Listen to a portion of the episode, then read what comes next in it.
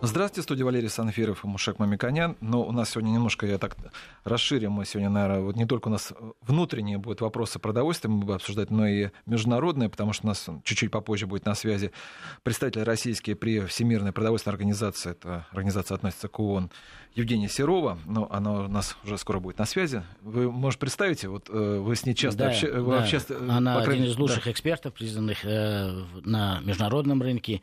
Э, мы ее мнение очень уважаем, и она представляет как раз Россию, и она возглавляет, она директор офиса России э, э, и в этой международной организации. Мне кажется, что сегодня у нас очень интересно перекинуть мостик между нашими мыслями о продовольствии, потому что в последнее время мы очень часто говорим об этом, мы говорим о э, концептуальных вещах, которые происходят в России в экономическом смысле, идет импортзамещение, и успешно идет во многих отраслях. Мы отдельно говорим о потребительских фобиях, о потребительских интересах и отвечаем на какие-то вопросы. Но очень важно, и я подумал, что было бы, наверное, интересно э, для наших слушателей узнать, как вообще э, мыслят э, ученые, специалисты в области продовольствия, потому что на своей памяти я все время помню, что мы всегда научное обобщение работы начинаем с того, что народонаселение планеты растет, и в частности, я хочу Организации Объединенных э, Наций вернуться в их резолюциях, все время говорит о том, что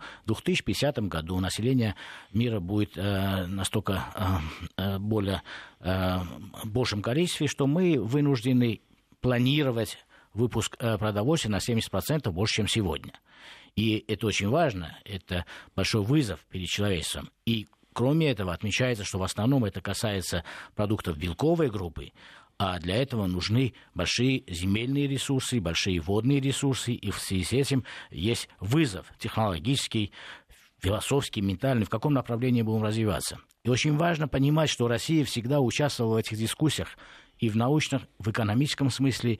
Э, великий ученый Вернадский об этом э, философски говорил, говорил, какие возможны пути. Это было в начале прошлого века, в середине прошлого века.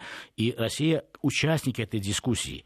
Кроме того, Россия имеет объективно доказанные предпосылки быть и э, актором этих действий, потому что Россия имеет очень большие водные ресурсы, имеют очень большие земельные ресурсы, и поэтому участие в формировании будущей продовольственной э, системы мира и международной торговли продовольствием, Россия сегодня является крупнейшим э, экспортером зерна, но это не означает, что только зерна. Она и уже участник рынка э, масла, она будет участником рынка и белка, мы все в этом уверены. А как это будет происходить? А как мир на это смотрит? А какие стандарты разрабатываются? Какие э, тенденции есть в, мира, э, в мировом э, представлении о том, в какую сторону э, должны развиваться страны или планета в целом? Я считаю, что это очень интересные вопросы. И э, в этом, например, я вижу, что мы могли бы отметить э, несколько позиций, в которых Россия консервативно, умышленно, ну, например, развитие стандартов. Многие стандарты в России для наших потребителей, может, станет даже э, открытием. Многие стандарты России консервативно жесткие. Их выполнение значительно более трудное. С точки зрения их относительной либерализации Россия не спешит.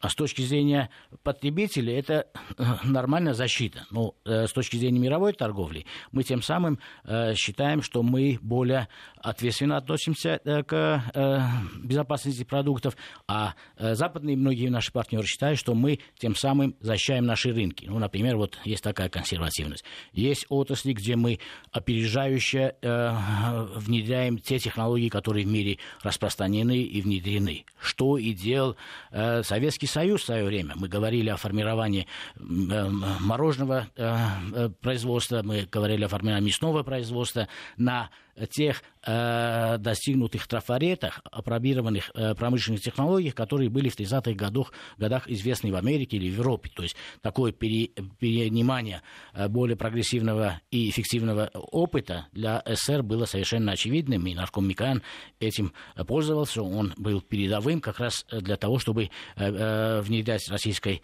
экономической и плановой культуре именно те удачные проекты, которые в мире уже были опробированы. Сегодня такие примеры тоже есть. Например, развитие свиновой скотности России, оно практически является такой же эффективной, э, состоит из тех же компонентов, из тех же бизнес-процессов, что и э, самые продвинутые страны в, это, э, в этой сфере. То же самое можно сказать о производстве индустриальной говядины, о производстве птицы в тех масштабах, объемах, о производстве индейки. Мы практически имеем еще это направление, когда мы достигли этого уровня и также идем наравне с другими странами.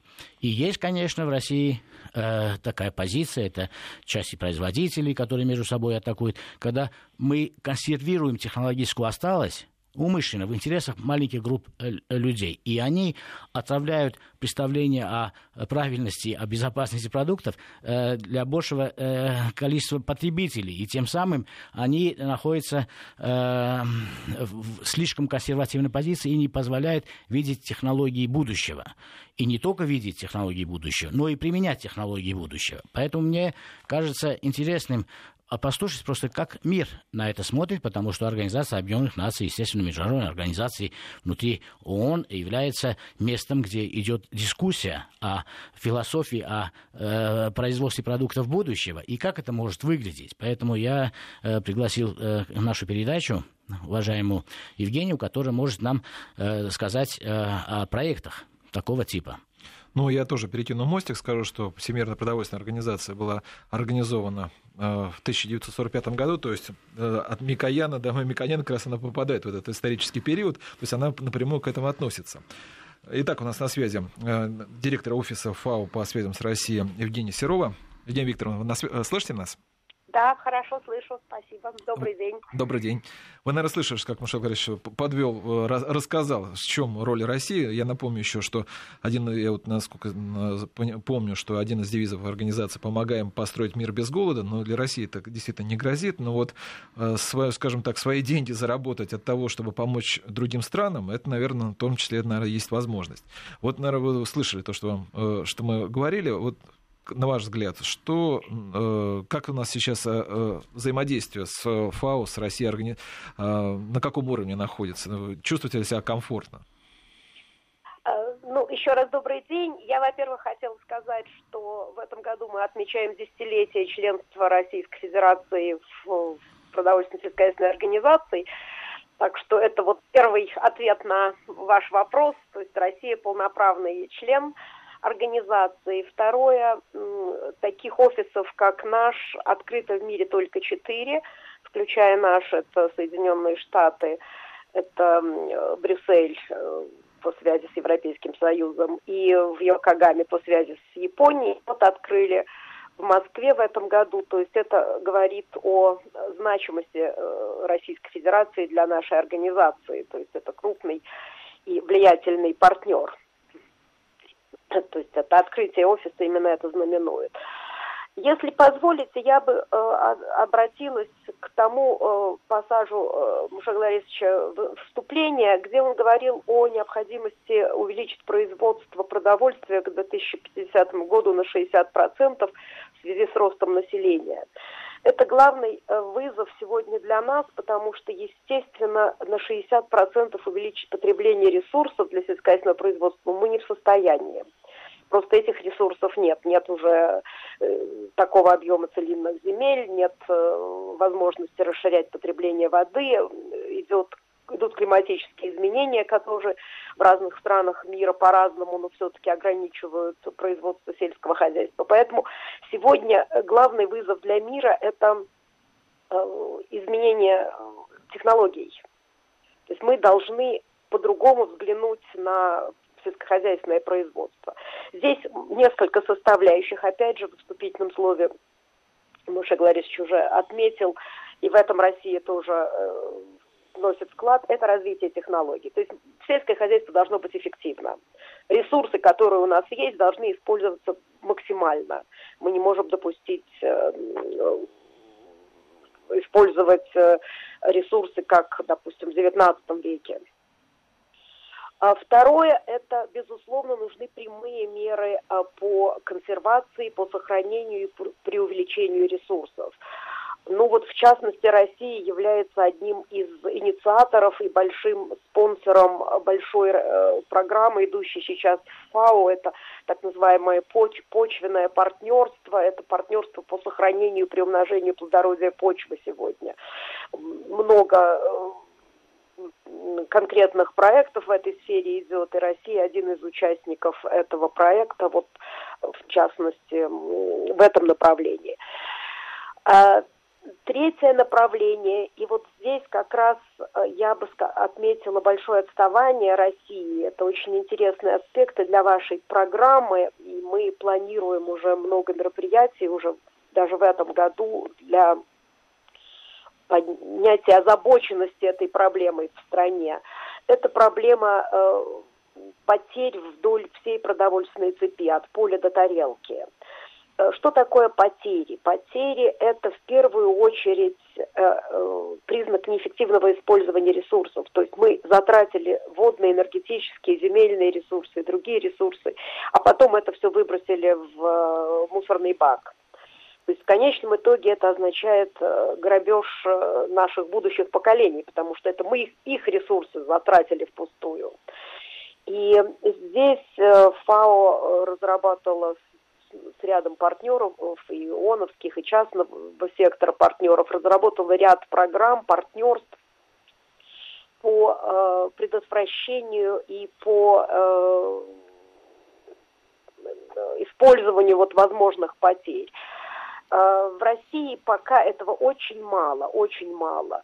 Ну, в частности, вот э, упаковка, современные способы упаковки продовольствия, это огромное направление сохранения продовольствия. Вторая проблема, э, да, естественно, новые технологии, ну и Россия как э, принадлежащая все-таки странам среднего дохода, здесь сельском хозяйстве потери все-таки ниже, основные потери происходят ближе к концу продовольственной цепи, ближе к тарелке. То есть мы э, выбрасываем это продовольствие на Э, в общественном питании, в розничной э, цепи, в домашнем хозяйстве, э, в домашних хозяйствах. И здесь что-то начинается, что-то делается. Например, у нас есть некоторый опыт в создании продовольственных банков, которые собирают продовольствие близкое к уже к сроку, э, истечению срока годности и э, размещают ее в нужда... среди нуждающихся слоев населения. У нас э, появились некоторые компании, сейчас не хочется называть названия, которые э, борются с э, потерями в, между переработкой и реализацией продукции, э, сознательно направляют на это э, свои усилия. Но в целом ни общество, ни бизнес, ни государственные органы этой проблемой не озабочены. Здесь мы могли бы играть гораздо большую роль, чем сегодня мы играем. Я хотел, Евгений, да, в данной э, ситуации да, да, не перебить, а дополнить очень важные да. э, идеи. Наша программа как раз именно Э, участник или, можно сказать, инициатор этих изменений в сознании потребителей, потому что мы занимаемся потребительским просвещением. И я бы хотел здесь привести очень очевидный пример, который характеризует ту, ту ситуацию, которую вы описали. Вот, например, э, в потребительском сознании э, россиян в большинстве случаев фактор о том, что продукт хранится два дня или семь дней, преобладает идея, что первый продукт, который хранится два дня, он более хороший. И это является тормозом для развития представления о безопасности продукта, о ее свежести, о сохранении потребительских свойств. И косвенным образом будет препятствовать развитию технологий, в том числе упаковки, упаковки в тот или иной тип э, среды, инертность среды и так далее. Это очень важно, потому что э, технологически остающие предприятия, которые не имеют возможности, ну, финансовой, ментальной возможности развиваться, они, естественно, будут э, подгонять потребителей или пугать потребителей о том, что если этот продукт хранится э, в 4 раза дольше, то этот продукт обязательно применяется и с их точки зрения. Консервант, с их точки зрения недопустимые элементы, ингредиенты, с их точки зрения, конечно, потому что они не могут сказать правду, они не могут сказать, что вы знаете, у нас не применяются, ну, в странах участников кодекса алимента не применяются запрещенные консерванты, во-первых. Во-вторых, соль, сахар не является консервантом, в том понимании, которое они хотят. И в-третьих, они не могут признать, что они не могут обеспечить санитарные стандарты, логистику, упаковку современного уровня, который обеспечивает их более продвинутые конкуренты, и поэтому они затягивают и э, обратно в прошлый век потребителей. В России это очень э, важное препятствие для того, чтобы мы видели, в каком направлении развиваться. И очень хорошо, что международные организации на эту тему думают. Но мне кажется, акцент России очень важен для того, чтобы потребители были более просвещены, чтобы помогали, содействовали прогрессивным производителям в реализации тех э, глобальных задач, которые стоят не только перед Россией, но и перед э, всем миром. И мне бы хотелось, чтобы э, мы э, сказали о э, термине ну, рачительное производство или устойчивое развитие, потому что ну, в свое время, ну, сейчас уже все знают, есть дисциплина пиар, ну, есть профессия пиарщики, да, есть GR и так далее. В современном мире, в корпоративной культуре уже достаточно применяется, обсуждается термин устойчивое развитие, ну, Запада пришедший. Э, не могли бы вы сказать, вот э, мы говорим об этих элементах устойчивого развития, это означает щадящее отношение к природе, щадящее э, отношение уже к созданному продукту. Вот есть ли какие-то рекомендации, нормы, или будет ли меняться законодательство или рекомендовать изменение законодательства в этой сфере? Будет ли, как вы думаете, развитие этой дисциплины как дисциплины, как профессии в России? Потому что в области продовольствия производства продовольствия, анализа э, всех э, э, сфер агропромышленной деятельности. Мне кажется, очень важно иметь такое ответственное биосферное мышление. Любой шаг должен быть сопоставим, что мы делаем какую нагрузку мы даем земле, как мы используем ресурсы и как мы рачительно потом это перерабатываем. Вот э, этот контекст э, вот в ваших программах, он э, обсуждается, как он выглядит, если можно?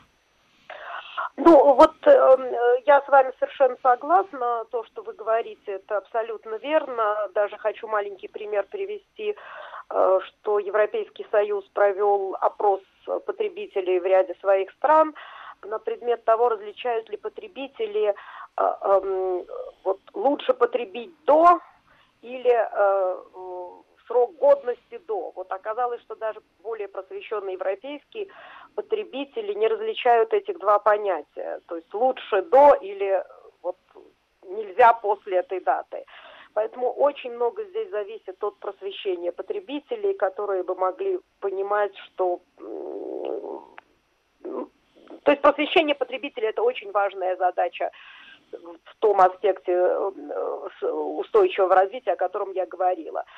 В, если позволите, я закончу. Вот я назвала три аспекта устойчивого развития, как понимает наша организация. Это вот рост производительности труда, то есть это рост эффективности производства, то есть это эффективное использование ресурсов, это прямая защита ресурсов, это вот эм, эффективное и устойчивое производство и потребление. Вот мы говорили о потерях. Третье направление – это инклюзивное развитие, потому что ФАО очень озабочена тем, что э, сегодняшние продовольственные системы э, зачастую очень эксклюзивны, они исключают из развития целой группы потребителей, э, производителей, которые не в состоянии выйти на современные рынки. А, помощь таким производителям является одной из наших задач. Это не значит, что любой маленький производитель достоин быть представлен на рынке, но эффективные производители, конечно, э, должны быть включены в цепь, потому что продовольственную цепь, потому что в противном случае устойчивость мирового развития становится под сомнением. И, наконец, э, еще один аспект продовольственной безопасности – это способность э, всех э, сообществ, особенно аграрных сообществ, сельских сообществ, противостоять нынешних климатических изменениях очень частым природным катаклизмам. То есть это не до сих пор мировое сообщество развивалось, помогая странам, попавшим в тяжелое, или там сообществом, попавшим в тяжелое положение от ураганов, наводнений или еще каких-то природных катаклизмов или э, человеком вызванных э, катаклизмов. А нам нужно создавать системы, которые бы превентивно э, были бы устойчивыми. Вот этим сейчас ФАО озабочено. То есть вот эти пять направлений, о которых эм, э, которые ФАО рассматривает как направление устойчивого развития в агропродовольственной сфере. Теперь, а прямо отвечая на ваш вопрос по поводу всяких, всевозможных рекомендаций. ФАО, естественно, как международная организация, не может писать законы прямые или устанавливать законы всемирные, но оно может давать рекомендации. Вот в частности по той теме, о которой э, мы уже больше всего говорили, а по теме потерь. Вот э, уже сегодня в Европе ряд стран, в частности Франция, Италия, принимают законодательства, которые впрямую запрещают э, розничным сетям выбрасывать продовольствие. То есть они обязаны его каким-то образом до истечения срока их годности утилизовать эм, и найти способ применения. А, есть, э, допустим, в Китае по вы знаете, такой традиционный китайский стол с кругом, с вращающимся кругом посередине, в котором очень много выставлялось всегда закусок. Э, законодательно сейчас они ограничили набор вот закусок, потому что чаще всего это все выбрасывалось, человек не мог все это потребить.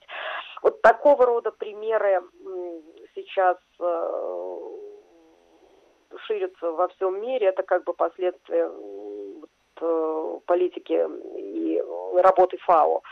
В другом направлении, в части, например, инклюзивности, включения разного рода производителей в продовольственную цепь, в прошлом году ФАО вместе с э, другой ООНовской организацией НИДРУА и с э, ИФАДом разработал методологические принципы законодательства по контрактному э, фермерству. То есть это законодательство, позволяющее на нормальной основе включать мелких производителей цепь, чтобы не происходило того, что вы говорили о том, что нарушаются технологии, нарушаются э, стандарты качества продовольствия под видом включения мелкого производителя, мы наступаем на права э, Вот э, как раз здесь хотел, Евгений, вам задать такой mm-hmm. вопрос. Вот в России также есть программы поддержки фермерства, и в обществе достаточно уважительное отношение к продуктам, которые выпускаются в малых хозяйствах, и мы, в принципе, это поддерживаем. Однако э, мы много говорим, но у нас пока не принято законодательно э, нормы и правила ведения органического э, земледелия, ведения органического производства. Мы как-то, общество созрело, перезрело, фермеры уже работают, и по факту это узкая, но эффективная ниша, она существует, а законодательно это не оформлено. Насколько это типичный пример для стран, которые входят в Всемирную организацию? Или мы все-таки отстаем в законодательстве, потому что в законодательстве у нас огромное количество других типов законов применяется, а этот закон как-то у нас застопорился. Как вы смотрите на эту тему? Ну, вы знаете, в ООН входит большое количество разных стран, и э, большинство наших стран, член ФАО, это страны развивающегося мира, где мелкий производитель доминирует абсолютно, и поэтому он не является там нишевым, по которому нужно принимать особые законы. Э, если брать э, страны э, ОСР, страны более развитые, там все начинало развиваться с мелкого фермерства, фактически крупное производство это развивалось эволюционным образом и создавалось на основе мелкого когда-то фермерства, поэтому законодательство было уже адаптировано изначально. Я думаю, что проблема всех транзитных экономик, таких как страны бывшего Советского Союза, в Восточной Европе, это именно переходность и это просто отставание в развитии этого связано именно с переходностью. Я понимаю вот то, что вы говорите, эту озабоченность, и я думаю, что мы можем начать какую-то работу, можем привести какие-то примеры. То есть ФАО здесь может быть полезным. У нас Евгений Викторович, у нас сейчас, у нас сейчас э, новости будут. Я напомню, что у нас на связи директор офиса Всемирной торговой организации Евгения Серова. После уже новостей мы еще объявим номер телефона. Радиослушатель может к нам тоже присоединиться. Ну и у нас будут практически тоже вопросы. Вы задали вот, вот, тренд такой, то интересно не только в теории, но и практике тоже узнать ваше мнение. Но это уже после новостей. У нас по-прежнему в студии Мушек Мамиконян и на связи Евгений Серова, директор офиса Всемирной продовольственной организации ФАО по связям с Россией. А, я объявлю ее номер телефона для наших радиослушателей 232-1559, 232-1559, 495 код. А, Мушек Ильич, вы, мне кажется, вот э, хотели уточнить что-то. Да, мой вопрос касался э, как раз э, вот того, что часть общества готова, верит, хочет покупать продукты органические или экологические. И в России уже есть магазины, есть производители, есть разные формы хозяйств, и малые, и средние, да, что био которые написано, это производят. Да? да, или био, или экологический. Но одновременно э, Россия, огромная аграрная страна, не имеет законодательства в этой сфере. Евгений объясняет тем, что мы отстаем в законодательных этих инициативах. Инициатив очень много. Теперь вопрос, э, как потребителю к этому относиться. Например, если я знаю, что э, в России нет законодательства, которое регламентирует дополнительные критерии, чтобы этот продукт назывался экологическим или э, да, органическим, то как я могу доверять этому продукту? Получается у нас парадоксальная ситуация, когда рынок небольшой, но все-таки существует, а так как сертификации нету, то тогда производитель вынужден будет с дополнительными издержками, а представьте, это для фермера, для маленького хозяйства, что это означает, с дополнительными издержками арбитрировать к международным системам сертификации – использовать их э, э, товарные знаки и так далее, и так далее. У нас получается парадоксальная ситуация. Может, я э, смотрю на это с другой стороны, но как потребителю быть, потому что потребитель хочет, ну, часть потребителей хотят и используют эти продукты. И получается, что мы, не имея норм и правил, утвержденных на, российской юрисдикции, мы получаем возможность, когда другие злоупотребляют этими хорошими названиями, не применяя нечто новое, э, э, просто э, в виде визуализации этого продукта или использования менее важных характеристик продукта, как лучшая упаковка, они используют худшую упаковку, называя это органическим или называя это там ну, фермерским. Да. Получается так, что мы поддерживаем не лучшее, а поддерживаем ну, какое-то другое. Поэтому, мне кажется, это большая проблема для потребителей. Евгения Викторовна? Ну, во-первых, я бы хотела сказать некоторые э, сложившиеся не только в России, но и по всему миру заблуждение, что э, мелкий производитель всегда органический, биологический, как, как угодно. На самом деле, вот как опыт Европейского Союза, допустим, показывает, э, биолог...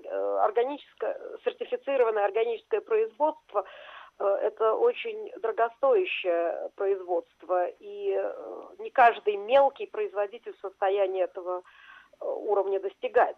Поэтому, когда мы говорим о мелком производителе, это не синоним органического. Это надо очень хорошо понимать и э, потребителю объяснять.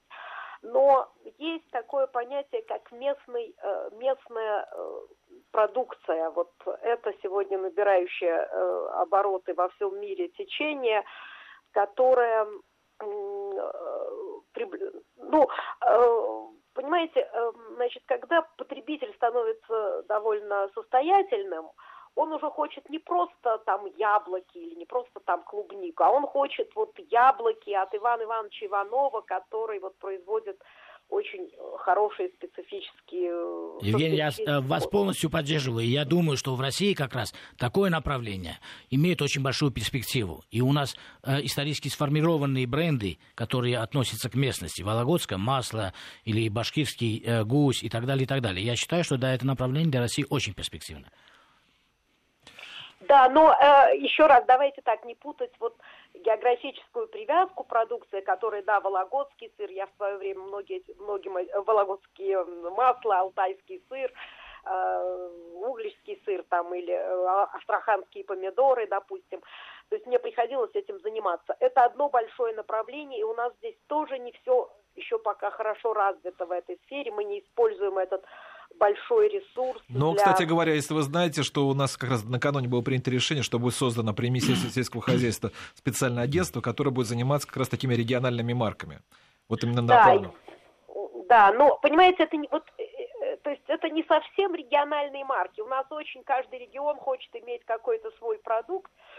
это именно географически привязанный продукт. Понимаете, ну вот э, шампанское можно производить только вот на шампане, где есть специфические условия для возрастания вот именно этого э, винограда.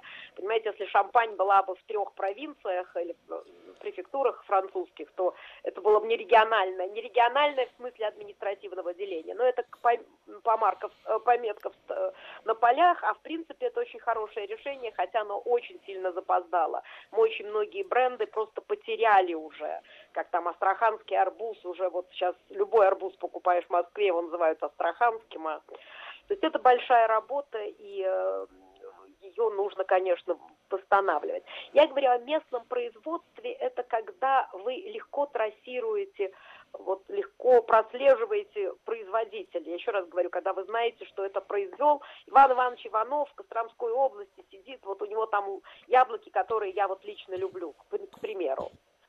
Понимаете, вот это движение, это нишевое, естественно, нишевое, это естественно для мелкого производителя, и как контролировать качество, как контролировать безопасность этих продуктов. Это большая задача, это э, ФАО этим много занимается. Вот, по контрактному производству там тоже есть небольшой раздел на этом, потому что э, при всем моем уважении к, там, к Муше Гларисовичу, он мой э, давний хороший друг, и я его очень сильно уважаю как специалиста, но я все-таки хочу подчеркнуть, что есть опасность, что крупный производитель может способного, эффективного э, производителя мелкого просто задавить. Ирина Этому мелкому да. производителю нужно помочь. Ни в коем случае не выгораживаем Шеклариш. Я просто хочу предоставить слово возможности, э, э, потому что вы с ним в спор вступили небольшой. Я просто хотел бы задать, э, возможность дать возможность задать вопрос нашим да. радиослушателям. Пожалуйста. Наталья. Здравствуйте. Вот э, насколько известно среднестатистическому вот э, покупателю, да, мы все же осведомлены, что большие вот сети, которые связаны с продуктовыми, значит, продуктами и так далее, они бенефициары, как говорится, находятся где-то на Западе. Несмотря на вывески и все, это как бы поддержка все равно зарубежного бизнеса, производителей и так далее. Какие бы санкции не было, мы все равно видим какой-то внешний привод наши, значит, на наши прилавки, начиная от картошки там вот этой египетской, кончая там всем. А вот если бы так, с учетом того, что э, говорится о том, мелкие производители, наоборот, сеть и вот эти все, которые продают продукцию, они давят мелкого производителя. Как бы там ни говорилось, а фактически нет поддержки мелкому производителю. Если бы, например, вы говорите вот именной там Иван Иванович и так далее, но ведь на, в период Советского Союза на местах существовали сырные производства, вот арбузные производства и все. Но без поддержки, которая только декларируется, но не производится, ничего не будет. И если восстановить, вот, например, в нашей системе, на нашем краю, там, в Северном Кавказе, есть какие-то бывшие там, э, какие-то небольшие консервные заводы и все. Вот дать им поддержку, есть же продукция, есть все. Это расшевелит застой, который там был, и все. И какую-то ему, естественно, дать возможность вот этим сетевым магазинам уже насильно, чтобы они хорошую проверенную продукцию давали вот в эти сетевые магазины. Насильно не настоит. Вопрос, вопрос э, или Евгений, или ко мне. Я бы хотел э, пару слов сказать на эту тему, потому что на этой неделе была как раз конференция э, потребительских обществ. Я там выступал, и была интересная дискуссия, потому что законы, которые регулируют розничную деятельность, они имеют очень хорошие результаты и э, имеют э, достаточно э, затруднения для торговли, которые э, дальнейшее их э, затруднение может привести э, к непониманию, почему мы в этом направлении настолько э, жестко действуем. Все начиналось с того, что под, э, производители хотя бы э, желали знать, когда им вернутся деньги за э, товары. И это самая важная часть этого законопроекта о регулировании торговой деятельности, она была решена. Сегодня есть огромное количество других, но э, более важных и э, не менее важных, но более мелких вещей, доступ на рынки. И поэтому правительство Российской Федерации приняло ряд э, э, инициатив и программ поддержки разных форм торговли. И местные власти, кстати, это ярмарка выходного дня, это альтернативные магазины, поощрение э, э, продажи продовольствия, которое казалось, что уже никогда не будет в тех местах, которые не являются организованными розничными сетями. На самом деле э, лед тронулся. И кроме того, э, сегодня э, сети тоже достаточно э, комплементарно относятся к тем изменениям, которые с них общество требовало, потому что торговые компании тоже э, стали понимать, что э, не только рационализация логистики, рационализация их э, работы является их социальной задачей, одновременно и поддержка локальных производителей. Поэтому в этом я вижу, что э, мы говорим уже о том, что было. У нас есть существенные э, факты, которые говорят о том, что эта ситуация будет меняться в лучшую сторону. Я сегодня сам по магазинам уже вижу, что ассортимент меняется, и всегда есть определенное количество локальных продуктов.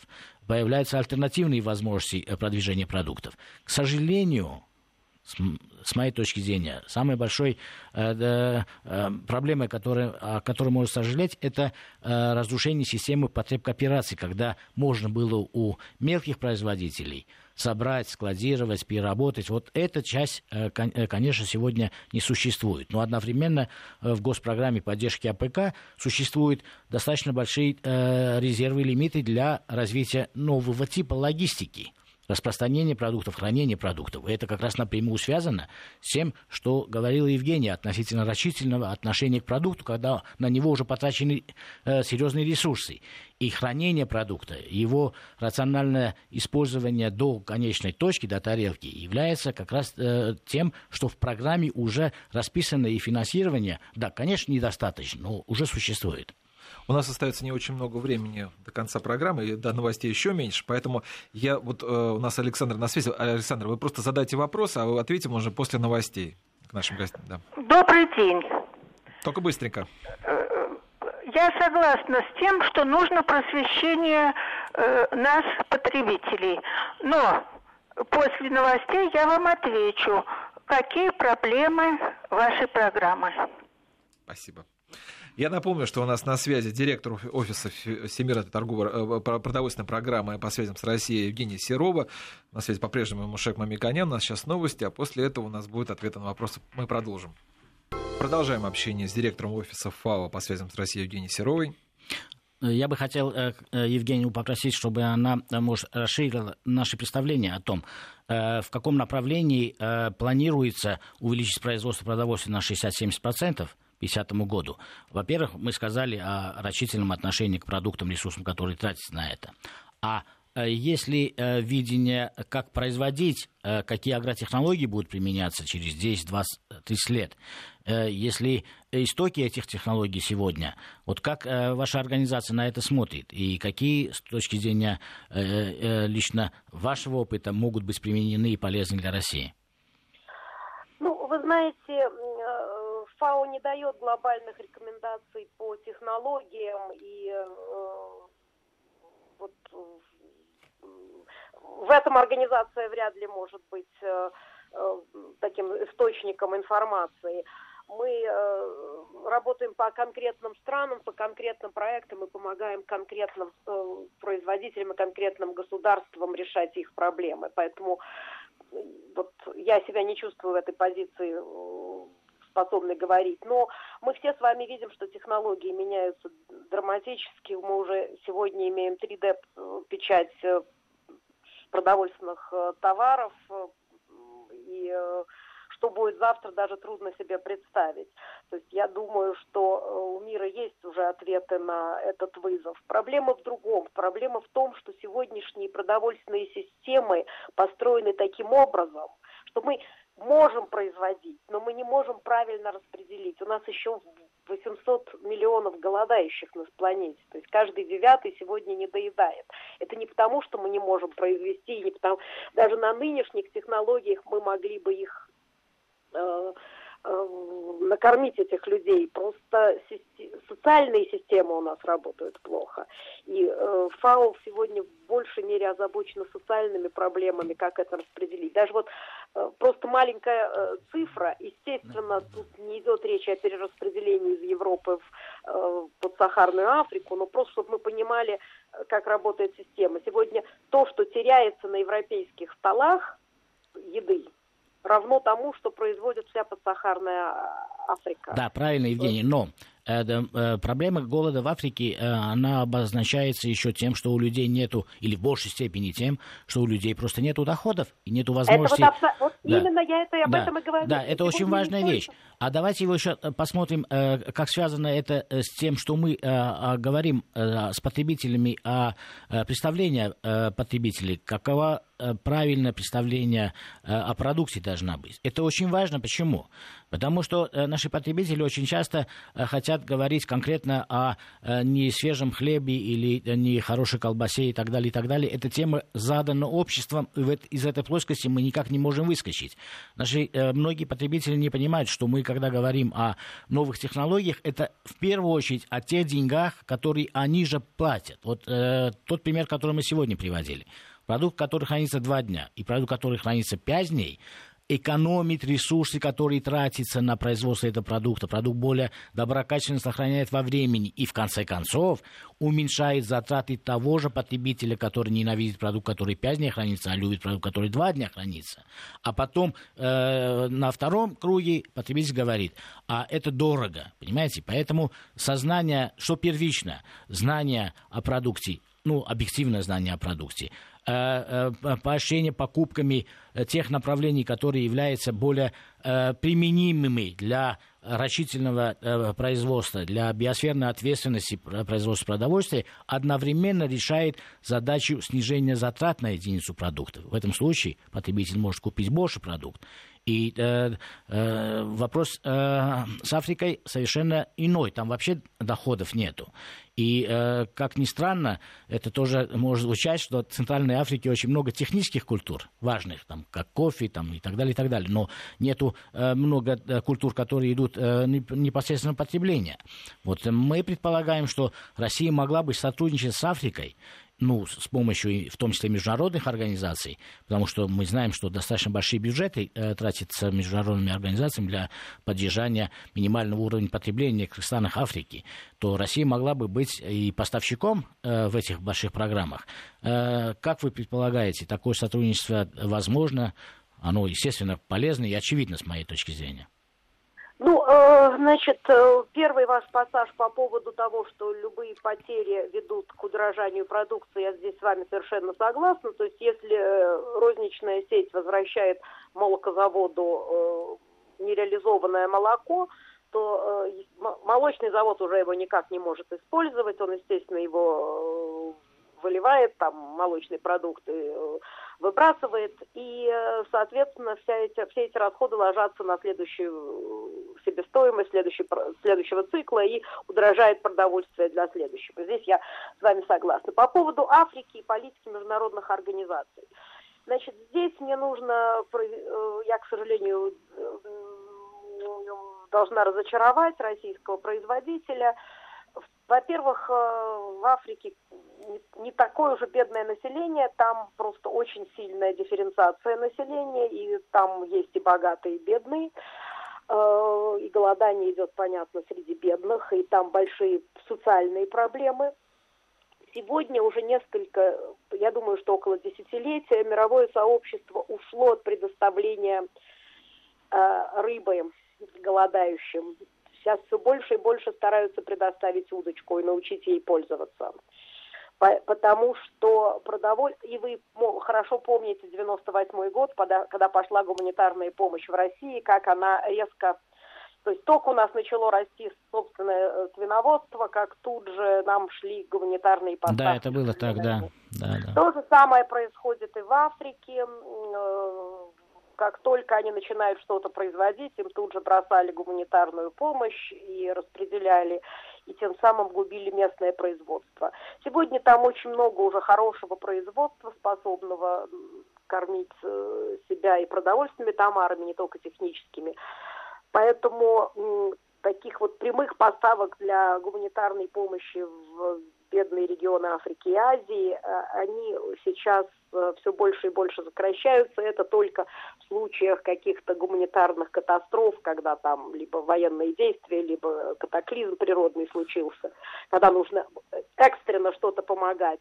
И, и, и даже при этом стараются закупать у местных производителей, чтобы поддержать их э, по способностью производить. Но скажем о коммерческих операциях. Мы знаем о э, значительных э, коммерческих операциях, то есть э, африканские страны импортируют огромное количество, в том числе мясных консервов из Европы. Это коммерческие операции. Россия в этом вопросе могла быть большим участником этих процессов, потому что у нас достигнуты значительные объемы, и наш рынок уже не может потребить такое количество мяса, которое сегодня Россия производит. Хоть это режет слух, но это по факту во многих категориях товаров, во многих отрубах делах это так и произошло уже. Поэтому Россия ищет и будет искать рынки, она находит уже рынки, есть некоторые уже поставки и мясо птицы из России в эти страны, поэтому мы в этом направлении просто думаем и хотели бы да, с вами поделиться, если такие возможности. Да, нет, прямых гуманитарных нету, коммерческие мы будем стараться и будем делать. Коммерчески это безусловно, и ФАО готова оказать содействие коммерческим операциям, которые содействуют повышению продовольственной безопасности. Но это, я, чтобы было понятно, что это коммерческие операции, что это не гуманитарные. Да. Я хочу, хочу сказать, что вот продолжая ваше, вот э, у меня много, как на радиослушатель, наверное, тоже выводов можно сделать из того, что вы сказали по, по всей программе. Например, я, после этого изменил свое отношение к некоторым нашим торговым сетям, в Москве, по крайней мере, такой, даже не побоюсь слова Ашан, потому что когда, каждый раз, когда я смотрел овощи, фрукты у этого, у этого, в этой сети, там мне казалось, что они вот просто жадные, потому что они все время были сгнилые, ну, по большей части. Оказалось, что они просто хотят вот как раз помочь нам, чтобы ничего не пропадало. Но это вот тоже... Нет, нет, это, ну, на самом деле, эта программа работает, э, э, ну, если мы э, правильно, Евгений, если поправит меня, например, как предполагается, как рачительно относиться к овощам, фруктам, в частности, это скоропортящий продукт. Например, законодательно, ну, я говорю не только о России, законодательно у торговой компании есть возможность снижения цены к концу рабочего дня. И поэтому к концу рабочего дня те же мандарины или тот же перец может стоить э, в три раза дешевле. И э, цена должна быть такая э, соблазнительная, чтобы не оставалось, потому что это на самом деле ну, рачительное отношение к тому ресурсу, который создан многими людьми, в том числе и э, людьми, которые покупают, они тоже меньше тратят на это. Поэтому, мне кажется, это логические вещи, которые рано или поздно будут развиваться. Во-первых, нужно говорить о том, что нужно сроки хранения делать правильными, а сроки хранения делать правильными за счет инвестиций в санитарию, в логистику, в холод, о чем мы э, часто говорим, да, и поэтому поощрение таких программ является одной из э, базовых затрат государства на э, реконструкцию отраслей производства и переработки логистики. Государство это делает. Но одновременно потребители должны понимать, что если перец упакован, он не лучше, а он не хуже, а значительно лучше с потребительской точки зрения и в конце концов экономит ваши деньги. Но в любом случае изменяет нам очень много, потому что я, например, себе представляю это сложно, например, тоже за кавказскую кухню или кавказскую, да, да новогодний, например, стол, когда у нас люди будут э, одной идеей, что надо поменьше, что было на столе, но исходя из э, того, что мы слышали из новых э, требований, например, от тоже э, ФАО, чтобы у нас этого было что-то поменьше. Люди будут сказать, просто не поймут этого, они все равно будут делать Но... достаточно много. Но мы в любом случае заканчиваем уже наш, мы э, думаю, что продолжим эту тему. Я напомню, что у нас на связи был директор офиса ФАО по связи с Россией Евгений Серова, Мушек Мамиканян, президент местного совета, совета единоэкономического пространства. Программу провел Валерий Санфиров. Всего вам доброго.